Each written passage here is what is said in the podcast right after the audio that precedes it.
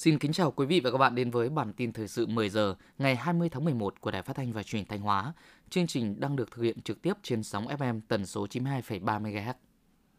Ủy ban dân tỉnh Thanh Hóa vừa ban hành quyết định ủy quyền cho Ủy ban dân thành phố Thanh Hóa phê duyệt phương án đấu giá quyền sử dụng đất. Theo đó, Ủy ban dân tỉnh Thanh Hóa đã ủy quyền cho Ủy ban dân thành phố Thanh Hóa phê duyệt phương án đấu giá quyền sử dụng đất đối với mặt bằng quy hoạch dự án hạ tầng kỹ thuật khu dân cư số 01, xã Hoàng Long, thành phố Thanh Hóa với diện tích đưa ra đấu giá quyền sử dụng đất là 3.185,4 m2, gồm 35 lô đất. Ủy ban dân thành phố Thanh Hóa có trách nhiệm tổ chức việc đấu giá theo đúng quy định của pháp luật hiện hành, quyết định đấu giá quyền sử dụng đất, giám sát thực hiện cuộc đấu giá theo quy định, ban hành quyết định công nhận kết quả trúng đấu giá, hủy quyết định công nhận kết quả trúng đấu giá nếu có và thực hiện đầy đủ trình tự thủ tục về đấu giá quyền sử dụng đất theo quy định của pháp luật. Ngày 4 tháng 11 năm 2013, tại hội nghị lần thứ 8, Ban chấp hành Trung ương Đảng khóa 11, Tổng Bí thư Nguyễn Phú Trọng đã ký ban hành nghị quyết số 29 về đổi mới căn bản toàn diện giáo dục và đào tạo đáp ứng nhu cầu công nghiệp hóa hiện đại hóa trong điều kiện kinh tế thị trường, định hướng xã hội chủ nghĩa và hội nhập quốc tế. Qua 10 năm thực hiện nghị quyết số 29, giáo dục và đào tạo Thanh Hóa đã đạt được những thành tựu quan trọng về mọi mặt.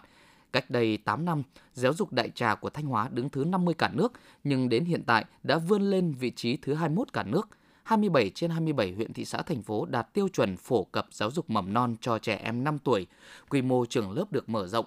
Thanh Hóa là tỉnh thứ 15 trong cả nước đạt chuẩn phổ cập giáo dục tiểu học mức độ 3, là tỉnh thứ 12 trong cả nước đạt chuẩn phổ cập giáo dục trung học cơ sở mức độ 2 và đạt chuẩn xóa mù chữ mức độ 2. Giáo dục mũi nhọn của Thanh Hóa giữ vững trong top đầu cả nước tại các kỳ thi chọn học sinh giỏi quốc gia quốc tế. Từ năm 2016 đến nay, học sinh Thanh Hóa đã giành được 14 huy chương Olympic quốc tế, 4 huy chương châu Á, Thái Bình Dương.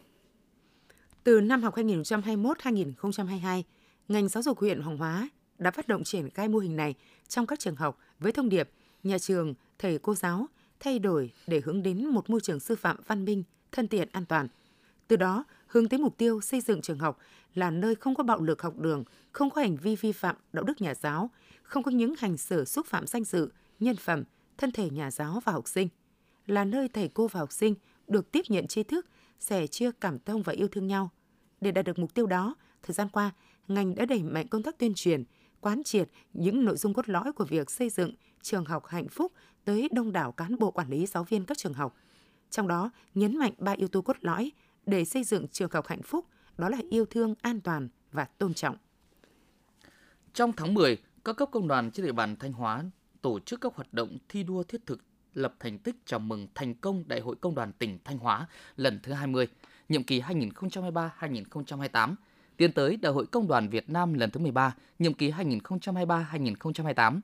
Tổng kết chương trình một triệu sáng kiến, nỗ lực vượt khó, sáng tạo, quyết tâm chiến thắng đại dịch COVID-19. Thanh Hóa có gần 3.700 công đoàn cơ sở với gần 309.000 đoàn viên tham gia chương trình, với trên 600.000 lượt nộp sáng kiến, vượt chỉ tiêu hơn 514% về số lượng sáng kiến hợp lệ và đứng thứ nhất cả nước và được Tổng Liên đoàn Lao động Việt Nam vinh danh là tập thể có thành tích xuất sắc tiêu biểu Liên đoàn Lao động tỉnh đã tổ chức tổng kết biểu dương trao bằng khen cho 247 tập thể cá nhân có thành tích xuất sắc và trưng bày 24 mô hình sáng kiến tiêu biểu của các tập thể cá nhân có giá trị làm lợi cao tại chương trình.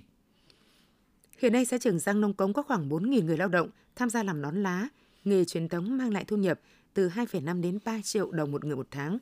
Theo người dân địa phương, nghề làm nón lá ở Trường Sơn đã có lịch sử gần 2 thế kỷ. Ban đầu, nghề có một người đàn ông họ Lê, làng Tuy Hòa, có công đưa nghề làm nón về làng. Từng bước, nghề làm nón không còn bó hẹp ở làng Tuy Hòa mà nhân rộng ra toàn xã Trường Giang. Dù là nghề phụ, nhưng nghề làm nón lá Trường Giang lại có phần mang lại thu nhập ổn định cho người dân địa phương. Huyện Nga Sơn hiện có 120 cơ sở kinh doanh thuốc tân dược và thực phẩm chức năng được cấp phép hoạt động. Năm 2023, Ủy ban nhân dân huyện Nga Sơn đã yêu cầu tất cả các địa phương trên địa bàn huyện giả soát, kiểm tra toàn bộ cơ sở kinh doanh thuốc tân dược và thực phẩm chức năng. Qua kiểm tra, đã phát hiện 3 cơ sở kinh doanh thuốc tân dược không đủ điều kiện hoạt động. Lực lượng chức năng đã yêu cầu các đơn vị tháo rỡ biển hiệu quảng cáo, dừng hoạt động. Tiếp theo là phần tin trong nước. Sáng nay 20 tháng 11, kỳ họp thứ 6 Quốc hội khóa 15 tiếp tục họp đợt 2. Quốc hội sẽ dành cả buổi sáng thảo luận về kết quả giám sát việc giải quyết kiến nghị của cử tri gửi đến kỳ họp thứ 5. Sau đó, các thành viên chính phủ và các cơ quan cá nhân có liên quan giải trình, làm rõ một số vấn đề đại biểu Quốc hội nêu. Vào chiều cùng ngày, Quốc hội sẽ thảo luận về dự thảo nghị quyết về việc áp dụng thuế thu nhập doanh nghiệp bổ sung theo quy định chống sói mòn cơ sở thuế toàn cầu. Tiếp đó, Bộ trưởng Bộ Tài chính Hồ Đức Phước sẽ thừa ủy quyền của Thủ tướng Chính phủ trình bày tờ trình về việc giảm thuế giá trị gia tăng VAT. Sau phần thẩm tra của Ủy ban Tài chính Ngân sách Quốc hội sẽ thảo luận về nội dung này. Theo chương trình làm việc, đợt 2 của kỳ họp dự kiến diễn ra đến ngày 29 tháng 11 và họp phiên bế mạc theo Bộ Kế hoạch và Đầu tư, tính đến hết tháng 10 năm nay, các bộ ngành và địa phương mới giải ngân được khoảng 401.800 tỷ đồng, tương đương 56,74% kế hoạch được Thủ tướng giao. Trong đó, vốn giải ngân từ chương trình phục hồi và phát triển kinh tế xã hội là 74.477 tỷ đồng. Đến nay vẫn còn 41 bộ, cơ quan trung ương, 24 địa phương và có tỷ lệ giải ngân dưới mức trung bình. Số vốn đầu tư công các bộ ngành địa phương phải giải ngân trong 2 tháng cuối năm 2023 theo kế hoạch là rất lớn, khoảng 300.000 tỷ đồng. Vì vậy, để hoàn thành kế hoạch giải ngân vốn của năm nay, Bộ Kế hoạch và Đầu tư đề nghị phân đấu hoàn thành mục tiêu giải ngân 95% kế hoạch vốn năm 2023 có khó khăn vướng mắc đề nghị phản ánh kịp thời về Bộ Kế hoạch và Đầu tư, Bộ Tài chính để phối hợp tháo gỡ xử lý. Bộ Xây dựng vừa có văn bản gửi Ủy ban dân tỉnh Đồng Nai cho ý kiến về nhiệm vụ quy hoạch chung đô thị Long Thành tỉnh Đồng Nai. Theo đó, đô thị Long Thành được định hướng phát triển trở thành thành phố sân bay cửa ngõ quốc tế, trung tâm logistics hàng không, dân số thành phố sân bay Long Thành vào năm 2030 khoảng 380.000 người, đến năm 2045 đạt khoảng 500.000 người, tương đương dân số đô thị loại 1 trực thuộc tỉnh. Bộ Giáo dục và Đào tạo, Công đoàn Giáo dục Việt Nam vừa tổ chức lễ tuyên dương nhà giáo cán bộ quản lý tiêu biểu năm 2023. Chương trình nhằm biểu dương tôn vinh và tri ân các nhà giáo tiêu biểu xuất sắc có nhiều đổi mới sáng tạo, đóng góp cho sự nghiệp giáo dục thuộc các sở giáo dục và đào tạo, các đại học, trường đại học, học viện, trường cao đẳng sư phạm trong cả nước. Tại lễ tuyên dương, Bộ trưởng Bộ Giáo dục và Đào tạo đã trao tặng bằng khen 200 nhà giáo cán bộ quản lý tiêu biểu trên cả nước có nhiều thành tích trong sự nghiệp giáo dục. Bộ Y tế vừa ban hành thông tư 22/2023 quy định giá dịch vụ khám chữa bệnh bảo hiểm y tế giữa các bệnh viện cùng hạng trong toàn quốc, hướng dẫn áp dụng thanh toán chi phí khám chữa bệnh bảo hiểm y tế trong một số trường hợp. Theo đó, giá dịch vụ khám bệnh bảo hiểm y tế bệnh viện hạng đặc biệt hạng 1 là 42.100 đồng, bệnh viện hạng 2 37.500 đồng, bệnh viện hạng 3 33.200 đồng, bệnh viện hạng 4 và trạm y tế xã 30.100 đồng. So với mức cũ, giá khám bệnh mới cao hơn khoảng 10%. Theo các bệnh viện như vậy sẽ tăng thêm nguồn thu từ bảo hiểm y tế để nâng chất lượng dịch vụ. Tại thành phố Hồ Chí Minh, Trung ương Hội Thầy thuốc trẻ Việt Nam và AstraZeneca Việt Nam phối hợp tổ chức lễ ra mắt mạng lưới đổi mới sáng tạo y tế và khởi động chương trình hoạt động đầu tiên của mạng lưới với tên gọi chuyển đổi số vì sức khỏe phổi. Hoạt động của mạng lưới hướng tới ứng dụng các công nghệ kỹ thuật số để khám sàng lọc miễn phí các bệnh lý về phổi, ung thư phổi cùng các nguy cơ bệnh nền cho khoảng 50.000 người dân trên địa bàn thành phố Hồ Chí Minh và khoảng 100.000 người dân cả nước. Lễ tưởng niệm các nạn nhân tử vong do tai nạn giao thông năm 2023 đã được Ủy ban An toàn giao thông quốc gia phối hợp với Ủy ban dân tỉnh Hòa Bình tổ chức tối qua 19 tháng 11 tại quảng trường thành phố Hòa Bình. Thực hiện nghị quyết Đại hội đồng Liên Hợp Quốc chọn ngày Chủ nhật tuần thứ ba của tháng 11 là ngày thế giới tưởng niệm các nạn nhân tử vong do tai nạn giao thông trên toàn cầu. Hàng năm, Việt Nam cùng với các quốc gia trên thế giới tổ chức các hoạt động hưởng ứng nhằm tưởng nhớ những đồng bào không may qua đời vì tai nạn giao thông.